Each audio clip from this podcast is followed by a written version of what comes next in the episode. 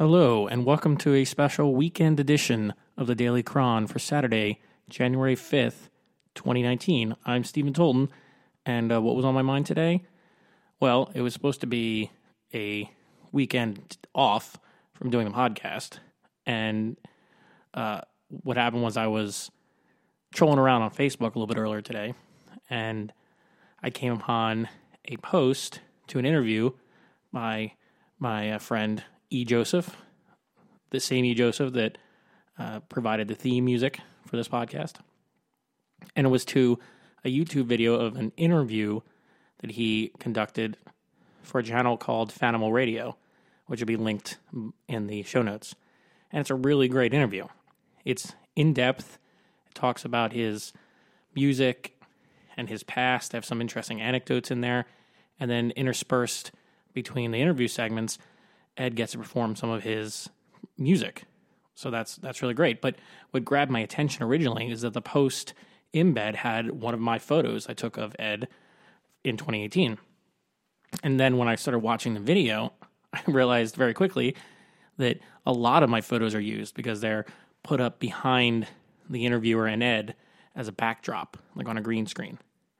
So that was really cool to watch to watch this whole like hour long video where it's just most of the background is just photos that I took of Ed, and it was just it was really fun. But the kicker was that at the end, Ed actually plays Rabbit Hole, which is my favorite song of his, while they have a bunch of my photos in the background. So it's a nice little capstone for the interview. And I gotta say, I I think it is just so great to see someone like Ed get some focus and attention like this, even if the channel itself right now is very small. Uh, someone like Ed is just super talented, and I think he should be a lot more well known than perhaps he is outside of um, the region that he performs in. And when you listen to the interview or you watch the interview, the interviewer even even says he he lives near where Ed performs all the time, and he went in there to get food and he just stayed for four hours because he, he Ed was just that good, and he really is. That's that was my experience with him too. The first time I heard him, I was blown away, and uh, that's actually been the experience. Uh, I think that a lot of people have introduced to him have said, like if they've heard him live, even if his type of music is not their genre per se, you cannot deny that he is a phenomenal performer, and his songwriting is top notch and his his vocals are just beautiful. I think, and uh, and it's just always such a fun time to be at an E. Joseph performance, whether it's with his whole band or just him as an individual.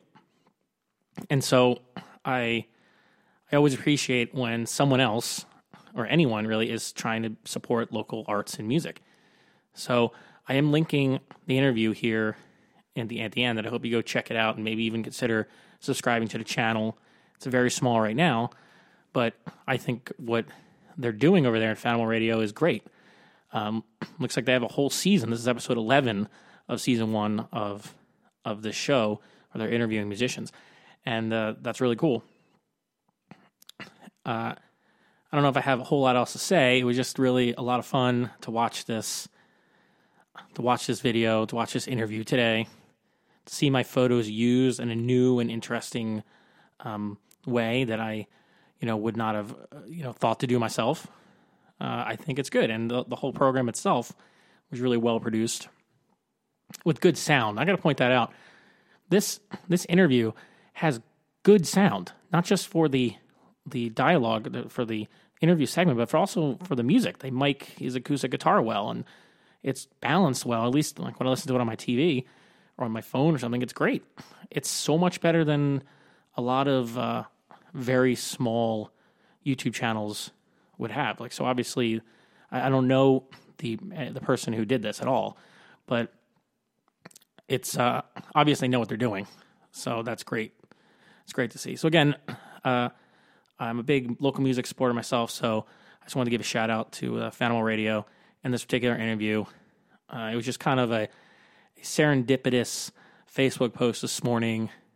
Um, you know, it's kind of funny that it, coincided with the launch of this podcast and with me getting um, Rabbit Hole as my theme music and and using my photos in there. It just kind of all came together here to make this a particularly uh, fun first uh, Saturday, the first Saturday of uh, 2019.